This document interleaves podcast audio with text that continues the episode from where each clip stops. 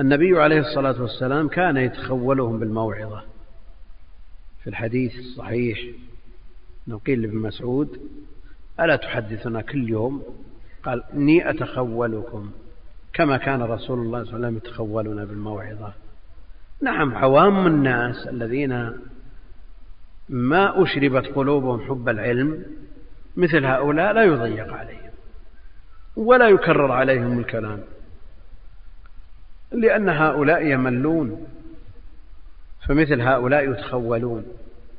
أما بالنسبة لطالب العلم يأمل أن يكون إماما للمتقين وقدوة للعاملين. مثل هذا لا بد أن يحمل نفسه على العزيمة والهمة العالية لأنه يحتاج مدة يسيرة إلى جهاد ومعاناة. ثم بعد ذلك لا يلبث أن تكون هذه ديدنه وهي هجيراه بحيث لا يستطيع أن يفارق هذا البرنامج. وهذا شيء مجرب يبدأ الإنسان في أول الأمر بقراءة صفحة صفحتين ثلاث ربع ساعة نصف ساعة في اليوم الثاني ساعة في اليوم الثالث إلى أن يضيق ذرعا بوقت الطعام. يضيق ذرعا بوقت الطعام. ما يجد وقت للطعام. حتى أنه وجد من أهل العلم من يجعل القارئ يقرأ عليه وهو في مكان قضاء الحاجة لئلا يضيع الوقت. وأعرف من شيوخنا من حفظ ألفية العراقي وهو يتوضأ. يعني أحد يصب عليه الماء يتوضأ والثاني يقرأ عليه. بس وقت الوضوء. وقت الوضوء يحتاج إلى إيش؟ دقيقة يحفظ بيت. وحفظ كتب أخرى لكن هذا مثال. هذا من استغلال الوقت وهذه همة عالية نحتاج إليها. على قدر أهل العزم تأتي العزائم وتأتي على قدر الكرام المكارم.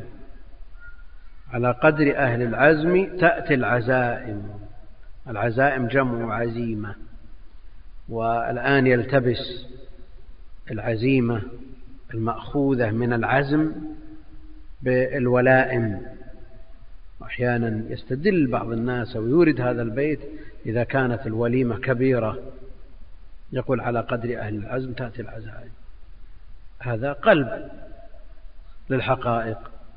على قدر أهل العزم تأتي العزائم وتأتي على قدر الكرام المكارم. نعم. الإنسان حيث يضع نفسه. الإنسان حيث يضع نفسه. لكن لا يضع نفسه منزلة لا, لا يستطيعها وتكبر في عين الصغير صغارها وتصغر في عين العظيم العظائم. نعم. وهل فيه مما يتنعم به أعظم من الجنة؟ إذا كانت همة الإنسان الجنة وعمل لها حصلها عمر بن عبد العزيز لما كان واليا على المدينة نعم كانت همته الولاية على المدينة ثم حصلها ثم الخلافة ثم حصلها شو بقي؟ في أول يوم تولى الخلافة سمت همته إلى أعظم من الدنيا كلها إلى الجنة فعمل لها. وسمعتم وقرأتم في سيرته في هاتين السنتين مدة خلافته ما لا يحقق في عشرات السنين. سنتين وعمره أربعون سنة توفي رحمه الله. فالأعمال ما تقاس بالأعمار ما تقاس بالأعمار إنما تقاس بالإنجازات. تجد الشخص يعيش تسعين مئة سنة مثلا وإذا وجدت إن كان من أهل العلم وجدت تراثه جمعته وجدت له أوراق. وقد لا تجد. تبحث عن طلاب يذكرونه ما تجد. وهو يشار إليه أنه من أهل العلم وجلس على المشايخ وحصل علم وتولى منصب ومنهم من بلغت علومه شرق الأرض وغربها. في نصف هذه المدة عمر بن عبد العزيز أربعين سنة النووي ست وأربعين سنة. لو اجتمعت جامعات الدنيا من أجل تأليف مثل المجموع ما استطاعوا.